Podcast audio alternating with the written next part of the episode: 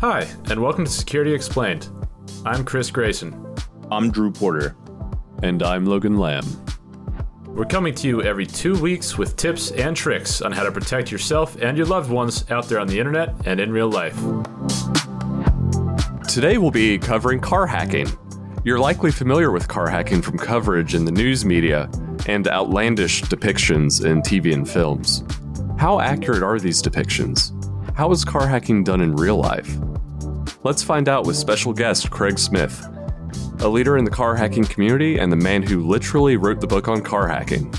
Let's get started. Big welcome to Craig Smith. Thank you, thank you so much for being here. Uh, a little bit of background information about Craig. If you've ever heard of something called the Car Hacker's Handbook, he is the author.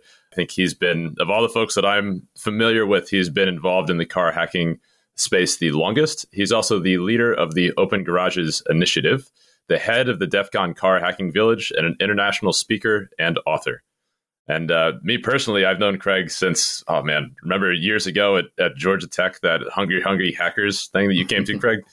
yeah, it was awesome. That was my first time I ever invaded a rush. Oh man, I totally forgot about that. and uh, I met Craig, what, maybe a year and a half ago when we uh, worked together at Bird. Yeah, I think somehow we avoided each other until then. I don't know how that occurred. I, I don't know how that came to be, but yeah. So again, thanks thanks for being here, Craig. And uh, let's start off with something. So for me, I have an old beater of a car. I do that very intentionally for a number of reasons. One of them being that I don't have to worry about damaging it because I'm pretty clumsy. But another one is I just don't want a lot of computers in my car because I'm paranoid.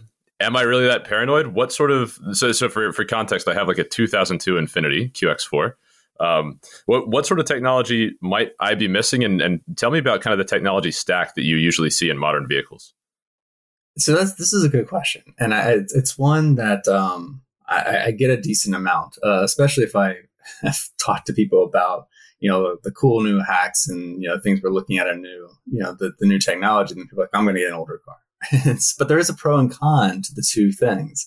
Um, so I, I, get excited when it comes to talking about you know hacking things, and so I I'll, I'll go into the weeds sometimes about talking about self-driving vehicles, um, about some of the uh, sensors, you know, for lane assist and whatnot, and you know the technology and dashboard systems that are all electronic. Um, that's that's in these. Um, but the thing that you're going to have to kind of weigh against is if you go with an older vehicle, it's true you're not going to have that what we call an attack surface. You're not going to have that wide uh, kind of net of possible like bugs or something that an attacker can find. But however, you're, you're missing on the other safety features and stuff that uh, come with newer vehicles. Um, in, in general, not only better on emissions and whatnot, but they're, they're a lot safer for you if you get into a wreck.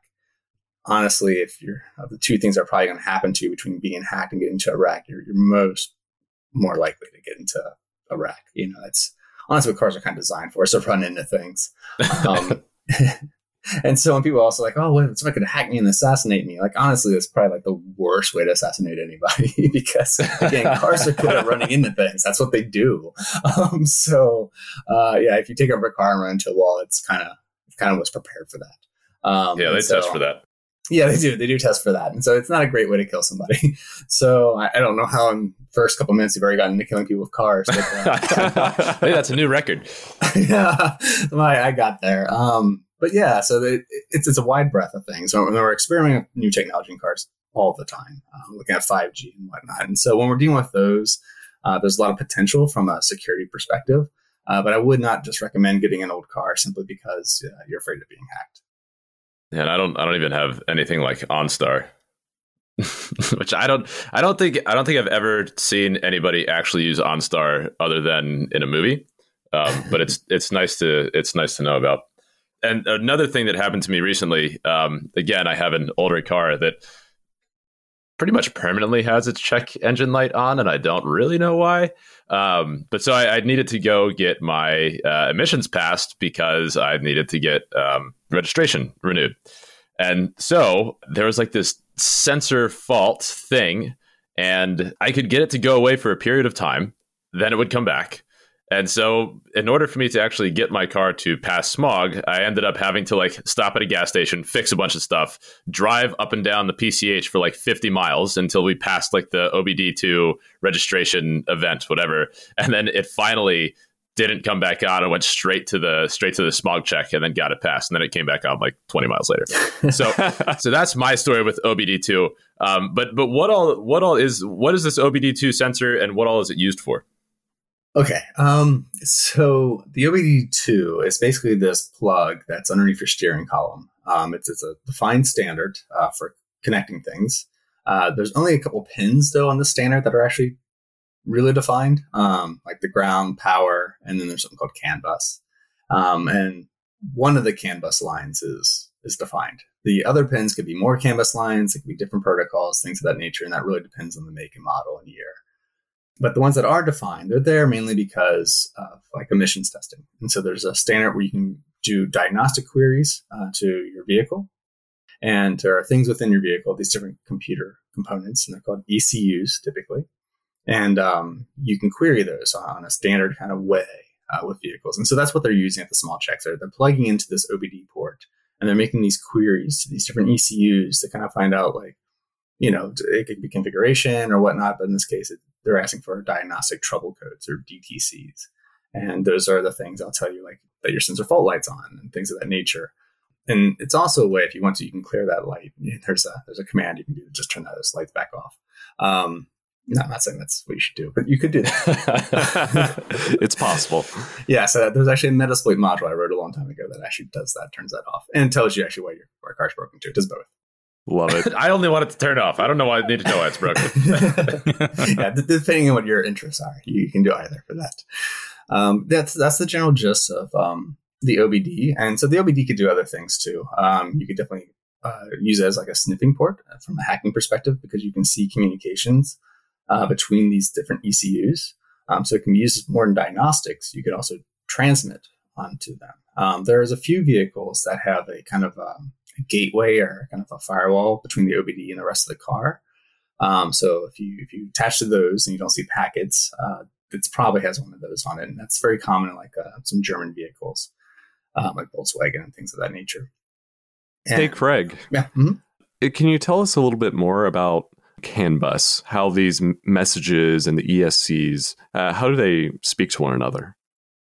Yeah, so CAN bus is a very simplified protocol. Um, and I don't want to go into tons of detail, although we could. Um, the, but in general, unlike a network packet, a network packet typically will have like a source and destination, and that's how it travels through you know the world to, to arrive in places. Uh, CAN bus is more of a broadcast system, and so they only have an ID. And there's no source or destination, just an ID and up to eight bytes. So very small amount of payload uh, to send around. And everybody can see each other's um, payload. And so when somebody and when one of the ECUs is saying something, it may spit out like a number one, two, three with a couple of bytes to it. And the one, two, three will kind of identify maybe the category. Uh, this is defined by the manufacturer, and every make, model, and year, they typically make different definitions as to what's going to be what. Um, but it could be one of your ECUs may spit out one, two, three with like, I don't know, just say AA for the first byte or something. And that may mean that um, the, the, the, driver door is open. And then some other sensor might see that and go, oh, the driver door open. I'm going to turn on this light. Or I'm going to ensure that I don't, you know, start the car or something of that nature.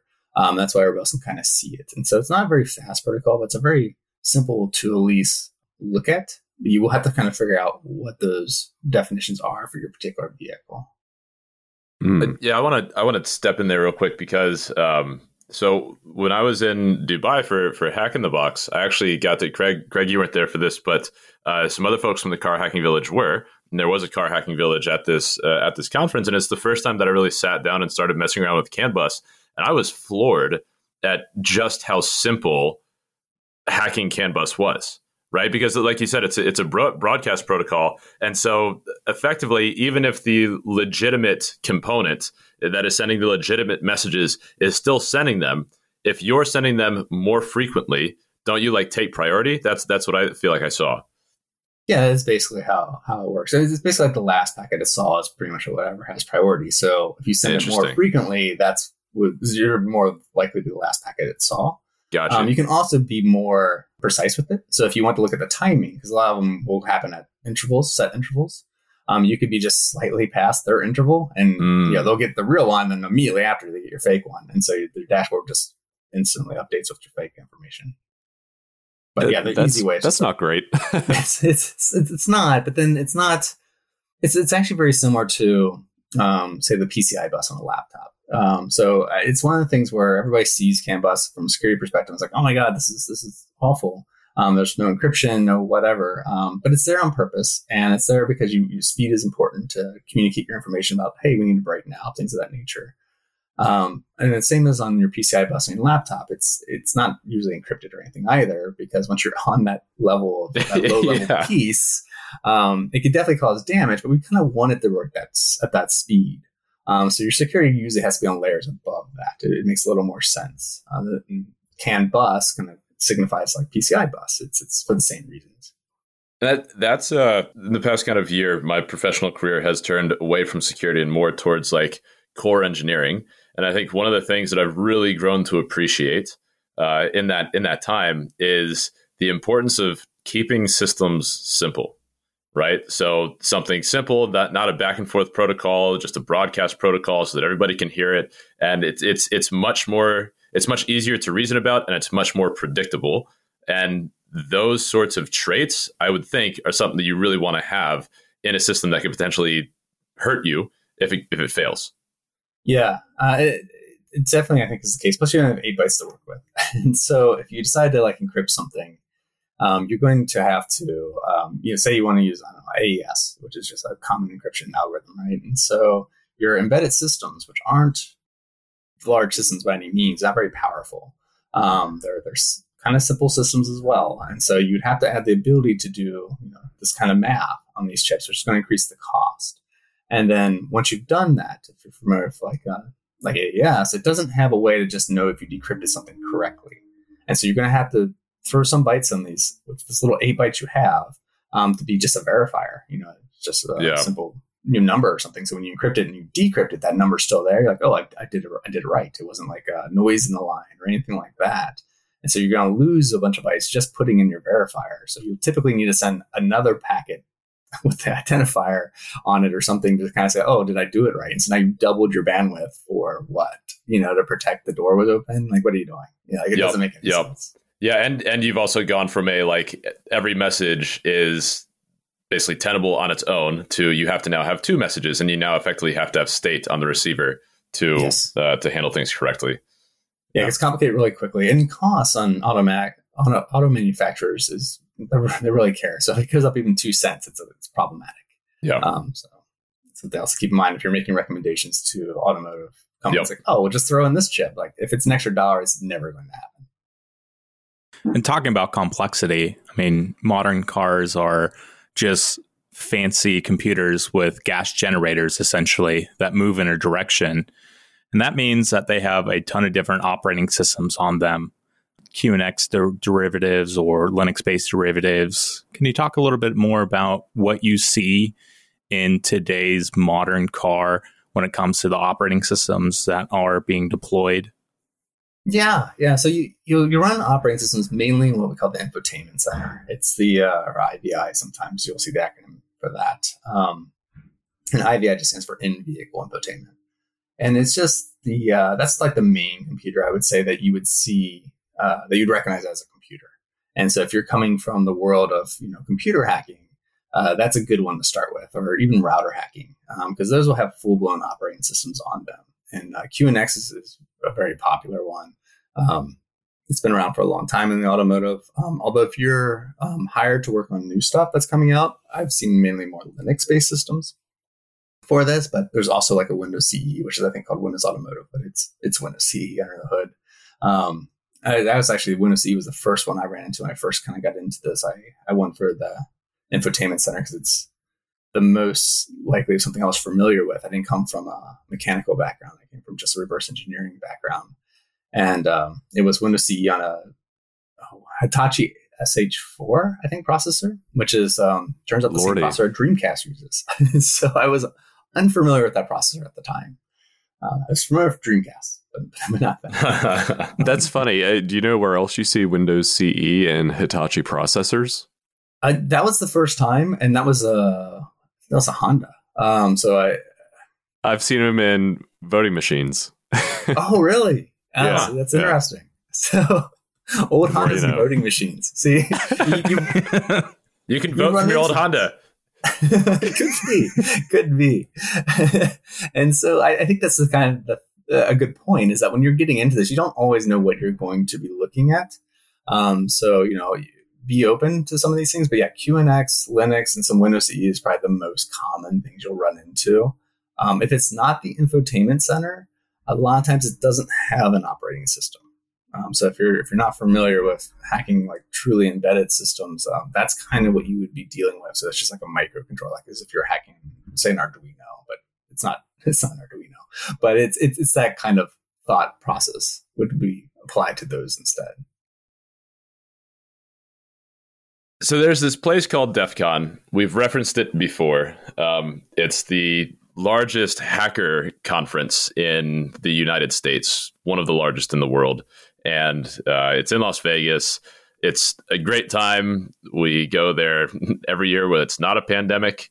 And uh, one of the one of kind of the coolest things, and one of the one of the things that always has like the most people and the most attention and uh, a bunch of people walking around in like mad scientist lab coats is the car hacking village. And this is a thing that that craig runs. And and to give you some to give an idea of like what it's like you effectively walk into this big atrium in a casino in las vegas and you'll see again a bunch of folks from the car hacking village and they're all, wear, they're all wearing mad scientist coats.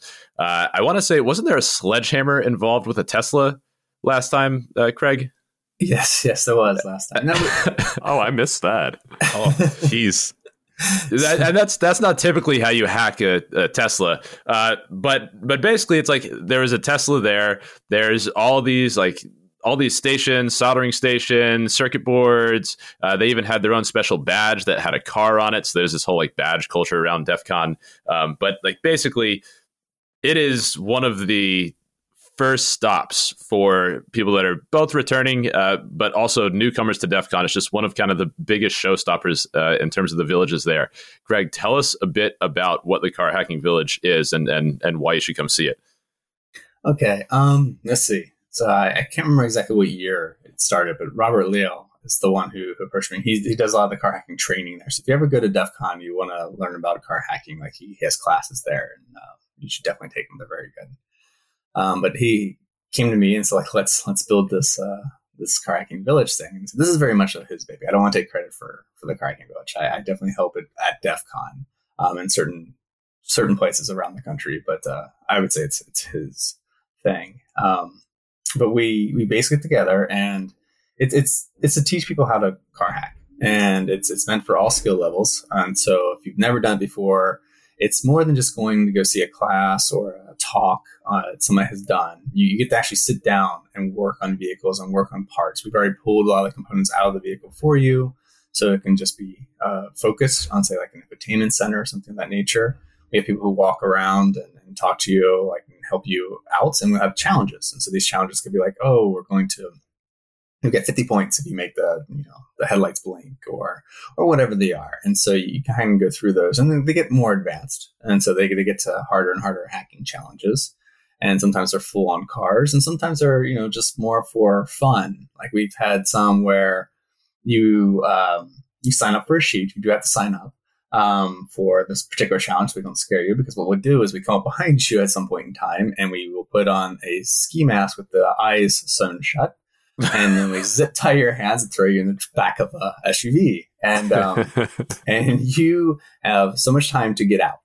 And there's there's a screen, and there's a laptop in the back, and you have to get out of your, you know, And you can choose if you want zip ties or handcuffs or what you want. So if you want to, you're more comfortable picking locks, and different ones are worth different point values. So the harder ones to get out of are worth more points. And um, yeah, you get through that, and then you know people can watch you, and you you then have to get out of the vehicle, and then typically you get extra points if you like flash the hazard lights and you know, issue a stop command, and then eject the, the back is kind of uh, the, the whole point of the the game. But figuring that stuff out in CAN bus and making that work is your goal.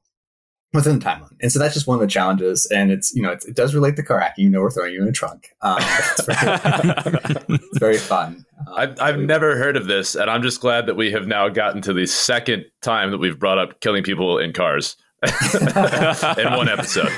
just kidding. There, has been no casualties as, as a result of this challenge, though. There's not. We were actually really kind of nervous about doing this particular one at first. We weren't really sure how it would be received. Um, but the media loved it, and so um, everybody seems to really like it. So we, now we do it like every year. I swear, I'm gonna be I'm gonna be in Vegas, and I'm gonna get a hood thrown over my head, and I'm gonna get zip tied and thrown in a car. I'm like, oh, Craig, come on, and it's Welcome not gonna be Craig. it's like, oh, this is this isn't the car hacking village. Oh no. yeah. yep. Yep. Yeah. So we, have had all those. We've also had um we had like these uh, self-driving uh, RC races, and so we had like an obstacle course. So it wasn't just like a you know who can go around the fastest. You had to actually go through like a tunnel and navigate a tunnel, had turns in it, and go up and down a hill, um, all without touching the vehicle. So you couldn't use like an RC version; it had to be self-driving, and the vehicles could um, were attack and defense. So you're allowed to attack the person next to you, and you're allowed to defend. So these are RC type cars. So there would be things like glitter bombs and you know using vape pens as smoke screens and things of that nature are, are, how these are set up. So it's it's you know we, we try and bring the challenges and make them different every year, and it's, it's been fun.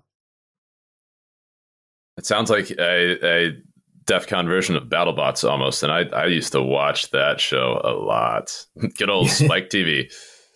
Yes, it is. It was kind of like that. Um, getting through that course automatically is, is, quite challenging. So pretty much if you made it to the end, you basically won because um, it's just as tough.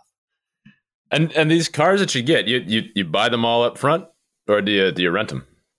Um. Well, so if we're giving away a car, we, we definitely buy it. Um, but the the other ones are typically like the parts are, are brought in, and sometimes um, we have you know, partners that come from car manufacturers, and they'll bring in stuff because they they, also, they oftentimes use this as a recruiting area. But for some of the vehicles, like the ones we lock people in the back of the trunk on, um, those are rental cars. Um, and so we'll rent them. And then, like, we also have a, a we, every year we've had where we teach people how to take apart the dashboard. Um, cause that's something that is, you know, it's, it's not that hard to do. And that's where you get to all the good stuff. I mean, the OBD port, which you talked about is, um, that's the easiest way. But then, like I said, there's certain like German cars where you won't get to see certain things, um, because it's, it's kind of like firewalled. And then there's other like CAN bus communication happens between ECUs that are not exposed to the OBD. So that could be like a, a CAN bus that basically says like, oh, the key was right. Go ahead and start the car. And so if you directly attach to that line, you can just start the car. Um, and so to get to that, sometimes you have to remove the dashboard. And so for typical people or car hackers and stuff, even I'm not even car hackers, just regular hackers, um, they're not familiar with that. And so taking apart the car and getting comfortable with that is a big part of this. And so we'll rent cars for that too. and do they go back apart. together well? Uh, they go back together reasonably well. we, it has a dashboard in it, technically. Yeah, yeah. Some of the tabs may be broken. Uh, what they do start um, but we pay the extra seven dollars for insurance in case it doesn't, you know, and then that's yeah, it, you know. They get back a Jetta with like a dashboard of, of a Pontiac. when we first started doing that, I actually felt a little bit bad. I was kind of like, oh, like is this is this really the right thing to do? Um, but yes. honestly, I've, I've talked to it's 100 percent the right thing to do. I talked to uh, people who've done like races and um, derbies and type stuff, and like they do that for parts. I, really? I feel that's even worse. I feel that's way worse. Uh, like if you're like, oh, I'm just going to rent a car and remove the part of this and put it in my race and teach people. Exactly. so yeah, so we, we don't do that. The car is basically back together. Um, yeah, minus a couple maybe tabs that get broken off in place, but so far everything's been fine. They shouldn't have made those tabs plastic to begin with. That's their fault. It is their fault. Don't buy used rental cars from Las Vegas. Is all I'm hearing. Anybody uh, who's buying tip. used rental cars from Las Vegas to begin with, that's an interesting story. But you shouldn't yeah. be doing that. yeah, yeah that, that, there's a lot of stories to that vehicle, guaranteed. And so, how would you say for the folks that haven't been to DEF CON or are thinking about going to DEF CON, and I know that, that the car hacking village actually shows up at, at conferences all over the world, but but I think DEF CON is kind of the biggest the biggest car hacking village event, right? Yes. Yeah, yeah. For sure. So for the for the newcomers, what would you say to them if they want to they want to get involved? Um. Well, to to basically come and and learn, just show up. Uh, like I said, it's for all ages. We have um, uh, in every every skill level as well, and so like you know we have challenges that go uh, anywhere, and we were, we were there to help. And we have lots of volunteers that can help. Uh, if you want to participate, if you're somebody who maybe is in the car industry, maybe you do, um, if you're in performance parts or something of that nature, and you know you want to use it as recruiting, um, recruiting is totally fine. Um, just just let us know, and then you know we'll try and make room for your your vehicle or your component. Um, you will probably have to maintain or sorry have some people who who can come and kind of you know work with them on it because we we don't know your product as well as you do. And so if, uh, you know, if you're bringing something in, like if you just give it to us, we're just kind of make it a free for all and you get what you get when it's done. Um, and so like if you're there, you can kind of monitor it and whatnot. Um, but I'd reach out to, uh, I believe we have a car hacking village dot, I think it's com. It might be in work. I think it's carhackingvillage.com. And so you can go there to find more information about it, our upcoming challenges, what city we're going to be in, and also if you just want to, to learn more um, on, on how to get started um, in car hacking. Great. And we'll make sure to have uh, links to all of those references that Craig just said in the show notes for this episode. Uh, should we get straight into Q and A? Yeah, let's do it. Hey, Craig. Um, I, I think you've already touched on this when we were talking about cars being built for safety, but how concerned should people be about having their car hacked? Um, so I I don't think you should be concerned with it. Like, and, and from a non-security perspective, like just a layman perspective, it's not something I think that you should be thinking on your daily basis. Don't go run out and try and buy antivirus for your vehicle or, or anything like that. Um, Is that a thing? yeah, it's an HDMI cables. Let it be a thing. if you oh, let man. it be a thing, it'll become a thing for sure. I've definitely gotten approached. I've even been approached by a vendor I can't even a large vendor that I can't even say who they are, who who wanted me to write a car virus so they can see if their antivirus can detect it.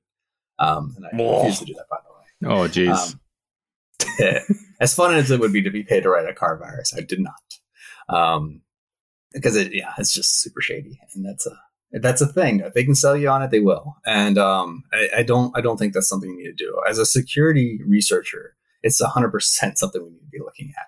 Um, because there is attack surface, there is, you know, um, risk of, of, problems, even if it's not to kill somebody. Like you could, you know, make it so all the traffic stops and people can't get into work. You could hurt the economy. You could track people. There, there are things you could do that are definitely dangerous um, as far as that goes. A lot of privacy related things, and um, so you need security professionals to take a look at this and to make sure as an older industry is moving into a newer field that they're doing it right and they take the lessons learned, which is very hard um, for a lot of companies to do. And so, from that perspective, you do have to be vigilant as a security person. Um, but as a layman, um, I think you're fine. There's not even a whole lot you could even do on your own, unfortunately, unless you're full on car hacking.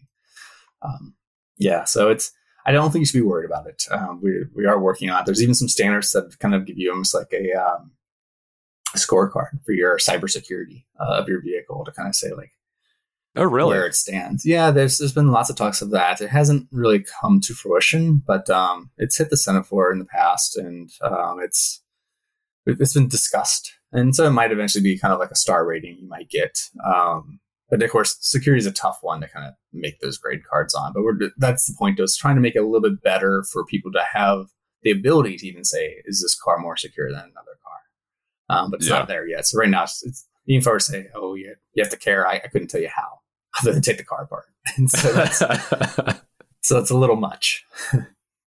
that that's a really cool effort. I'm now imagining like a nice sports car we're all looking at, and then it's like, oh man, it's only got one star security rating. It'll just like explode as soon as we get it on the road. My, my, it's the my, new crash rating.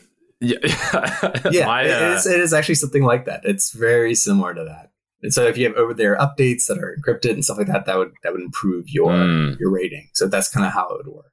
So you guys started thinking about like the car rating, but as soon as I heard stars and cars, I started thinking about Grand Theft Auto.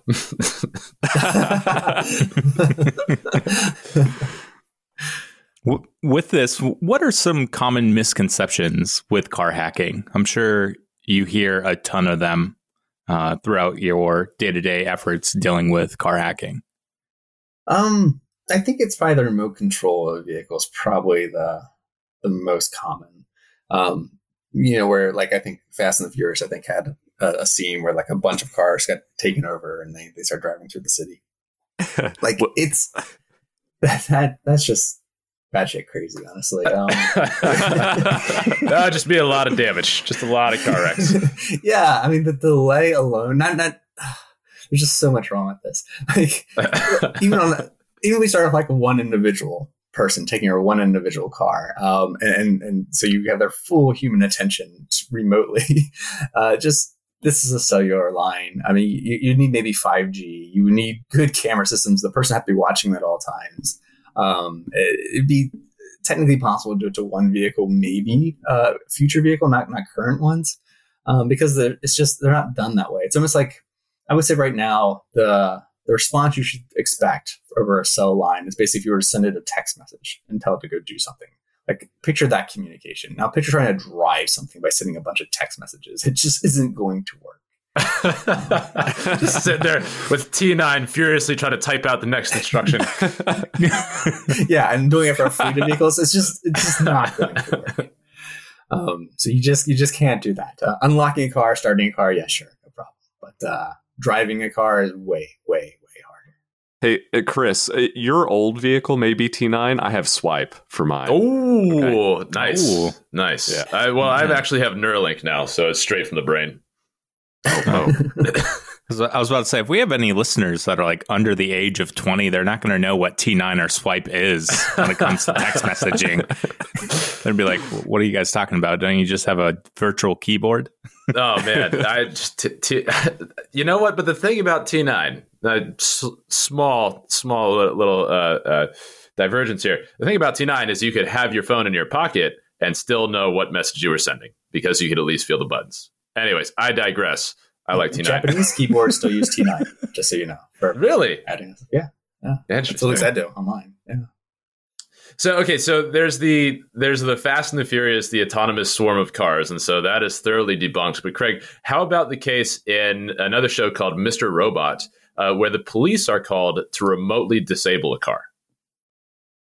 Um, so I don't know that I'm terribly familiar with this particular episode. Is do how, how does it work? Can you give me the lay down of how this scene plays out? So I think the the general idea is that you could somebody calls the police and through some technological means they, they're able to figure out what the car is maybe they already have the the identity of the car but then they're able to remotely kill the engine Yes, you could do that. That, that you could definitely do. Um, and that typically would be over a system like OnStar or something. Um, you wouldn't need it to work that way, but if the cops are doing it, you will, um, because they, they need a system. And so what they would do actually is they would call uh, like GM for the case of OnStar and um, and you know say this is a police matter, blah blah blah, you know, and ask for approval. And then at that point, they, they would shut the car down via OnStar. So that, that's how that would work. Um, see this is why i don't have OnStar yeah, uh, OnStar could do that. Um, that is that is a feature of OnStar. and, and this Um, is this is such a common story for hacking stuff where it's like oh well when you see that crazy thing happen there's some dude that has a, a laptop with like scrolling screens of green text and they're able to do it it's like it's actually way less sexy than that somebody calls gm Yeah.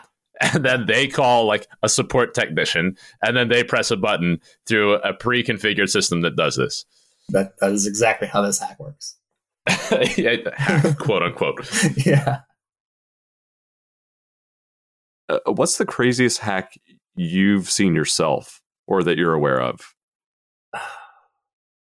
Hmm. Craziest car hack. Uh, And by that, whatever your favorite metric is for crazy. yeah, I know that's that's that's, that's kind of thing. So it kind of like there's different categories, and like I guess for me personally, I, I, it's it's a hack, but it's more a hack in a traditional sense. I really enjoy when people take like old old vehicles and they make them electric, and um, and but you still have the same instrument cluster uh for them, and that's so you have to do this like conversion from you know old discrete logic chips into CAN bus, and then you yank the entire engine out because you don't need most of those parts for an electric vehicle, so that all just becomes a battery, and um, it's I, I I really like those. those. Those are some of my favorite hacks. Actually, is when you see like this old like Beetle, and it's it's an electric, it's been modified to be electric, and like it's just cool. That's old cool. milk truck.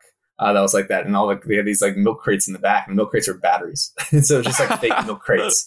Um, and I was like, this is awesome. I, I just I, there's something about the creativity that has to go into it too that I, I just enjoy. There's a lot of like kind of art to it.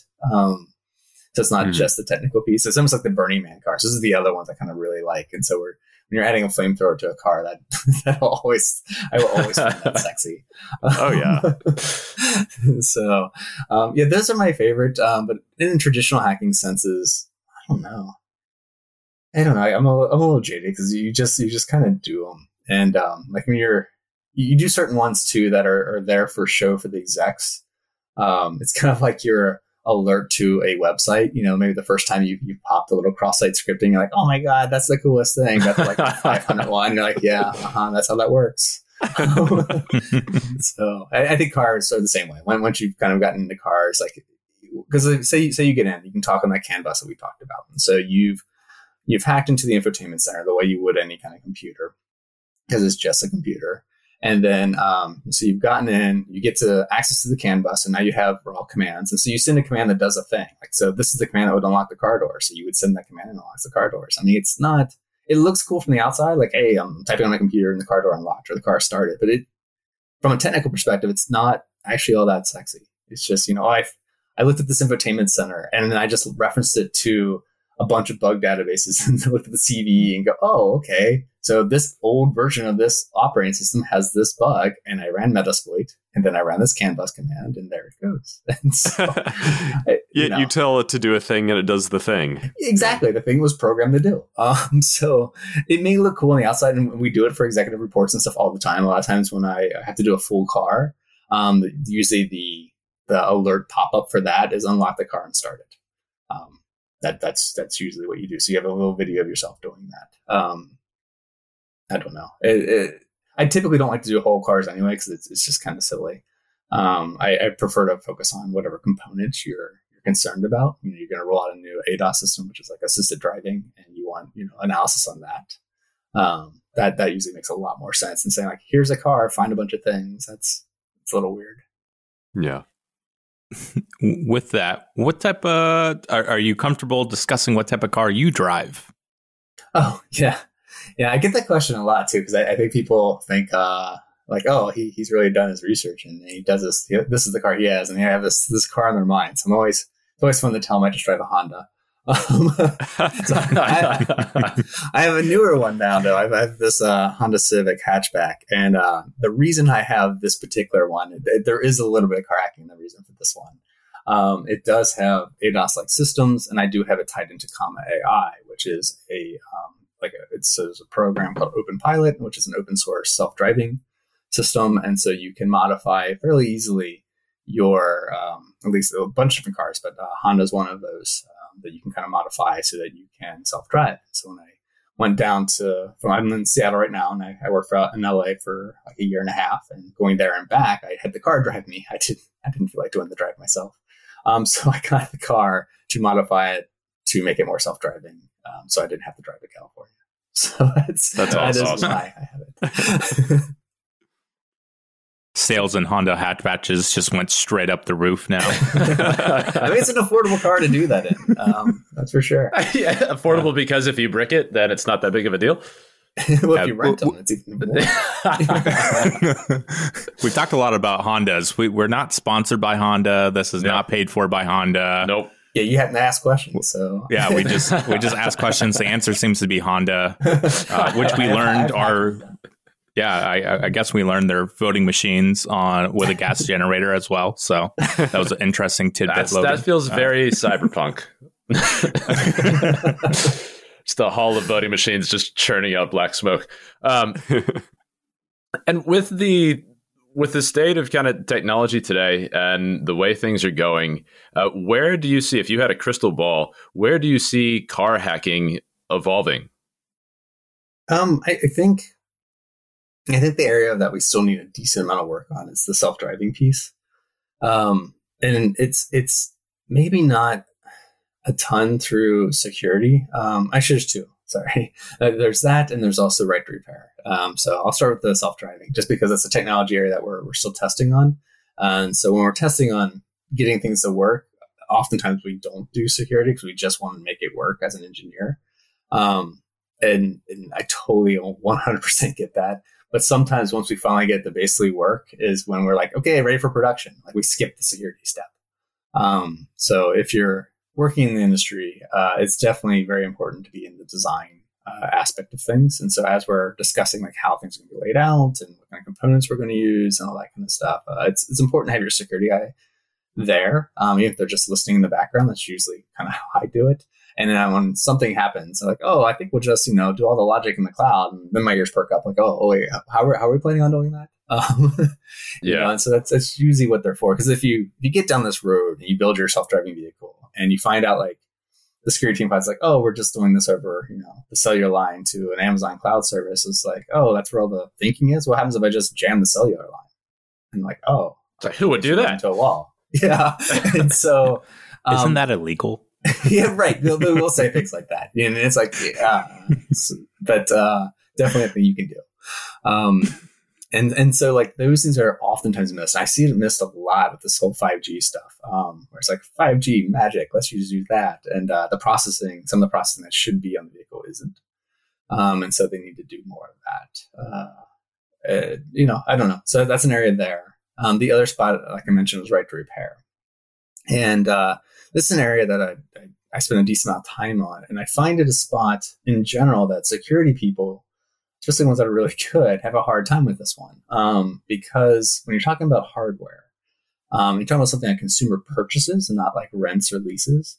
Um, for the most part, that consumer owns that piece of hardware. At least they feel that way. And uh, I think they're right to feel that way. And so if we as security people come in and we're like, oh, let's look at this product. I know, I know, I know what we should do. We should encrypt all the things. And the way security people encrypt all the things is they encrypt it and they'd say, okay, here's the key to decrypt it, and only I have the key. I am your the company. Where are the rulers of this key? Well, that doesn't really work um, because the consumer is the owner of that product. Um, so how do you deal with that? How do you deal with like, oh, now we're on to our next product, and you know, are you going to keep managing these keys? Um, what happens if you stop existing? What happens to the product? Um, how does this continue on? And this is a harder topic for security people because like how do you deal with that? I mean, do you make some complex PKI system where a person can register the product to get a, a copy of a key so they can, you know, manage their own firmware? Um, that sounds hard. It, it is hard. And, um, and it takes a lot of planning, usually during the design phase, um, to, to make this work. And you can actually come up with very cheap solutions for this. Um, one of my favorite ones, and I, have you know, I've done this on a couple ECUs, um, is like you you, you have like a root certificate. And that's the thing that kind of says like, you know, what can, you know, sign things and what can write updates for your, your, your component, whatever the hardware piece is.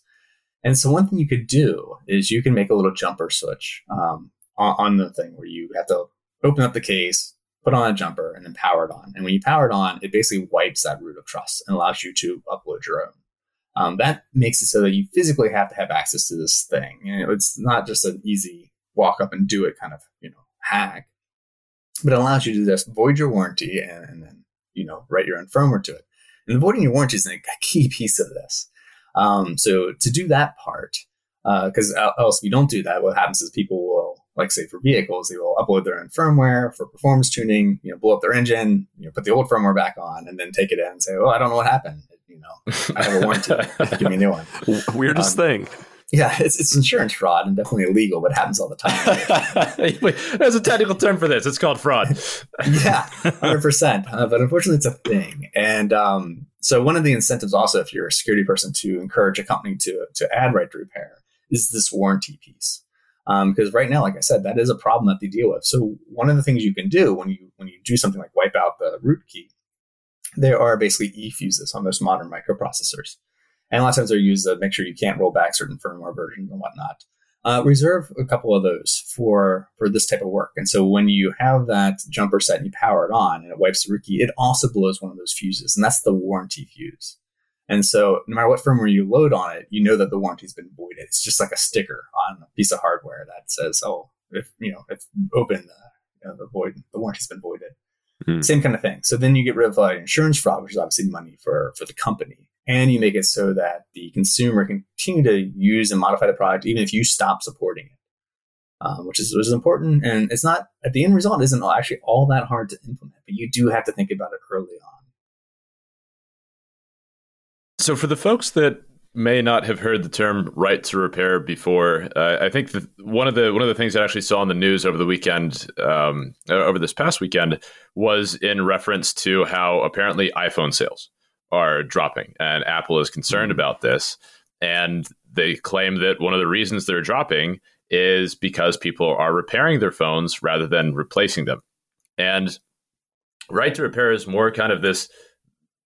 It, there's how it applies to cars specifically, but more generally speaking, it is when you buy hardware, you own that hardware. You have the right to repair it. Uh, and like this weekend myself, I even uh, I even like repaired my iPhone because like yo, I bought this thing. This thing has cost me twelve hundred dollars. I don't want to have to buy a new one because of some small defect that I'm that I'm able to repair. And these big companies see this as a really profitable revenue stream, right? Like it, it's part of the the mantra of having an Apple device is like, well, if you don't have the latest and greatest, it's not cool. Um, and so you have people that are throwing away perfectly good phones just because they want to get the newest one, or there's some so you have a crack in the screen and it's like, oh well, got to replace it, or uh, you got to replace the entire phone. And and so it's it's I, I think this is kind of a core maker hacker ethos thing is that like yo when you when you buy the hardware you should you should actually own it you're not leasing it from the company and and craig I, you know we this came up in, in the previous section we are just asking you questions but i feel like this is even closer to your heart than than you may have have let on there's there's additional work that you've done in this space right is there anything else that you want to say about right to repair and, and what people should think about it Oh yeah, you're, you're totally right on that. Um, for sure it is because it, it isn't just about cars with this one, and I, have done a decent amount. Um, uh, I think it really started with um, the DMCA. We got some exemptions, and this this particular piece was for cars. Um, the, the, exception piece I worked on was not just right to repair; it's basically uh, the right to tinker. It, it basically means um, you have the right to reverse engineer a vehicle um, if you own it. And so, like for for me like that would be like say I want to convert my car into Knight Rider vehicle, right? but I, I don't want to make it less safe um, just because I'm going to add a new dashboard or some cool lights or something like that, and I want the lights to be triggered on you know, the brakes or whatever it is. Like I need to be able to reverse engineer it to make that work. And that's not a repair. That's just the tinker. And that goes to the ownership piece you mentioned. Like, so I bought this. And so therefore I have the right to do whatever I want with it. And we need to make that safe. And this this also improves just the whole ecology and just the you know how green something is. You know, if you're throwing these things in a landfill for absolutely no reason, that's just that's just pointless. It's just to help the investors. Um, it's just that's not you. That's not what this is about. Like you, you mm-hmm. bought a thing, you should definitely repair the thing. It, it, it's actually a hell of a lot of fun too, and they're not usually all that hard. If you go to places like iFixit, and I will 100% plug that site. It's a fantastic site mm-hmm. um, where you just search for your product um, they tell you step by step how to repair it. They will even sell you a little kit on if you don't have the tools for it. Um, yeah, like you mentioned, cracked screens, um, batteries for phones. Um, these these are these are really important things. Uh, one of uh, the family's favorite things in our house, we have this little, I guess you call it a toy. It's called Vector. It's this little robot that just lives here, and uh, you don't you don't really interact with it other than talk to it and stuff. It charges itself, it leaves, it runs around, plays with things, whatever. Um, but just it just it's the pet and they went out of business. And um, and so there's an effort to to you know, get the firmware like open source and basically reclaim it because I know at least from my family, um, it is a pet, and if something were to happen to it, it would be a problem. So I'm actually on eBay looking for parts for this thing because they're eventually going to go away, and um, I'm going to need to re- repair this. So my, my future job will probably be robot repair. By the way, that's that's my new retirement plan. I'm going to do robot repair. But these things happen all the time. I think when you're a business, you tend to forget things like I may not exist. Like you never mm-hmm. plan for not existing. Um, but yeah, for, for landfills and everything else to, to be able to do that. And I, I went to Michigan earlier this year um, for the new version of the right to repair bill. Now that is also automotive, uh, mainly focused on automotive anyway. And the nice thing about doing it in say Michigan is that um, uh, when you or any any individual state, I guess, is that uh, when you do pass something like that, pretty much all the other states have to go along with it. So you just really have to land it once. Hmm. Um, and you know, it, it, it just in, it improves it. So the old right to repair stuff was kind of like you have, you know, you have to make connectors, like a known kind of connector, that kind of thing. But then you could do other shady things that eventually people learn, like, oh, well, but for the next model car, I'm going to make the cable too small. And so now you're going to need to buy this newer cable that's a little bit longer and things of that nature. And of course, they want digital. And so, like, oh, well, everything's like in this, you know, MCU, this microcontroller. And so we don't have to tell you how that works. So we don't have to tell you how CAN bus works. We don't have to tell you how the cloud part works. Um, so as a, when you're going to fully electronic cars, like that makes it really hard to repair uh, an electric vehicle that is all electric. Uh, like everything's then proprietary. Um, and so this new right to repair tries to start tackling that. It's still only one step in that direction, and it did pass. And it, so we, we we argued for it to go on the ballot, and on the ballot in November, and it passed. Um, so that part's good. Um, we still have to do the Excellent. fight because they, they, they push back. Yeah, I'm excited for that. Um, but now they're you know saying it's unfeasible, you know, to, to do, and um, so we have to prove that it's not unfeasible to do. Um, it's actually pretty easy uh, for a lot of these things. It, it, does require you to maybe change some of your model a bit, but like cloud stuff, it's just an API. So some cloud work, you know, you, you have to have a consumer based API and you have to have an authentication mechanism for it. I mean, you do have to do some work, uh, but this isn't like technically impossible by any means. Mm-hmm. Um, but yeah, the goal is opening up so that you know not just as a consumer I can change it, but I can take it to my trusty mom and pop down the street, um, or any repair person at the mall or whatever, to say like, hey, this thing broke and I, I need it fixed. Um, I you know I really love this this robot that I have in the house that I want to you know live as long as it possibly can, and I want to you know, see updates to it or, or whatever. I want to do my own or have buy them from other people. Um, that should definitely be a thing, and it cannot be a thing without right to repair. And one thing I want to emphasize about that is like looking at who's who's pushing for both sides, right? Like the folks that don't want you repairing your stuff are the same folks that really don't have your best interests in mind. They're talking about, well, you know, if we can get them to buy something new, that's way more revenue in our pocket. And also to build something that's actually going to last and going to be repairable, you're probably going to have to build it to a higher quality. It's going to take additional uh, capital to actually get that thing out the door. Whereas the folks that stand to benefit are all the individuals. It's you and I. It's the small shops. It's not the big guys. So when it comes to actually getting legislation like this enacted, it has to come from kind of the. It, it's not going to come from a big corporation. It's not going to come from Apple. It's not going to come from uh, any sort of device manufacturer because it costs them money. So it takes people like Craig and it takes people like you and I to get interested in this and to actually push for it because you cannot rely on anybody else to actually fight for you like this. Yeah, I agree. And I think it's mainly because of um, like the VC and being public, because people are all for short term gains. You know, there's no long term thoughts and that. Like, how can we make more money this quarter than we did last quarter? Mm-hmm. And it, if if if companies were to to make better products um, that weren't just glued shut and things of that nature, um, long term, it, it does from a consumer perspective. They, will buy more of them, and you could sell parts. It's just a, a different model for it, but it's a more long term goal. And I, mm-hmm. I feel most of these large companies, it's just for what can we, how can we make more money next quarter? Oh, sell a new dongle. Um, it's just, it's just that kind of thing. They're just very, sh- very short sighted. Mm-hmm. Um, and it's unfortunate mm-hmm. I, I, feel you can totally make money and even more money um, for the long term strategy as well. It's just, it's just not the interest of people who are in the stock market. That's interesting. All right, Craig, we're we're here at the end. We really appreciate you coming in and talking to us. Uh, what are your three takeaways when it comes to car hacking? Um, I think it's why it's a super interesting topic. I think it's, you know, we have to be realistic and realize that, you know, in general, uh, you don't have to worry about your car being hacked. Um, if your car acts up, it's probably not because it was hacked. It's probably a natural failure in the vehicle and just take it into the shop. Um, I, I, in general, you're fine. Uh, if you're not a security expert uh, working on vehicles, you, you shouldn't have to worry too much. Um, also, like I, I, like to see people get involved um, with just learning new things. We would love to have more people working at the car hacking village and just not even working, just participating, just showing up. Um, it's a it is a busy event, um, but they're all over the place. So if there's not one that uh, is near you, or you can't make it to a conference, I mean outside the pandemic, of course. Um, you can also check out opengarages.org. Those are usually for local meetups. It's a smaller version of it. You can start with those um, kind of work your way up. And those are usually at little hacker spaces and, and whatnot, and they're throughout the world. And if you really, really want one, and there's not one in your area, and you can't get to any of these, um, reach out to opengarages.org and start your own. Um, we can give you guidance on how to do that. It's not, it's not hard. Um, and then people will come to you, and that works well too.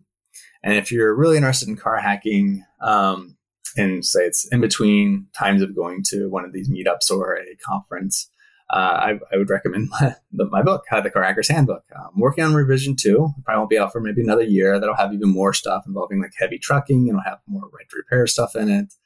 Um, it'll have some really fun stuff. We, uh, we already got maybe half of it done. Um, but yeah, go on, go online, get the Car Hacker's Handbook. If you don't have money for it, don't worry. It's under Creative Commons. It's a free book. Um, so you can also go into opengarage.org and get the handbook that way in ebook form. Uh, if you want the physical copy, though, you will have to, to pay for it. And to plug No Starch, to, I'm very uh, grateful for that publisher to allow me to release it as Creative Commons as well, because I think it's more important that we know the, the knowledge than, than charge for it. Special thanks to Craig Smith for joining us on the show today. We hope we've dispelled some myths around car hacking and have helped you get a better understanding of the realities of car hacking. We'll drop links in the show notes if you want to learn more about some of the topics we covered today. Stay safe out there. Thanks for joining us for this episode of Security Explained. If you enjoyed listening, we'd love to hear from you. We're always looking for new topics that our audience finds interesting, and you might be able to pick our next show. Feel free to reach out via social media or give us a rating on your listening platform to let us know how we're doing. You can find us on the web at securityexplained.fm or on Twitter at SecExplained. Thanks again, and until next time, stay safe.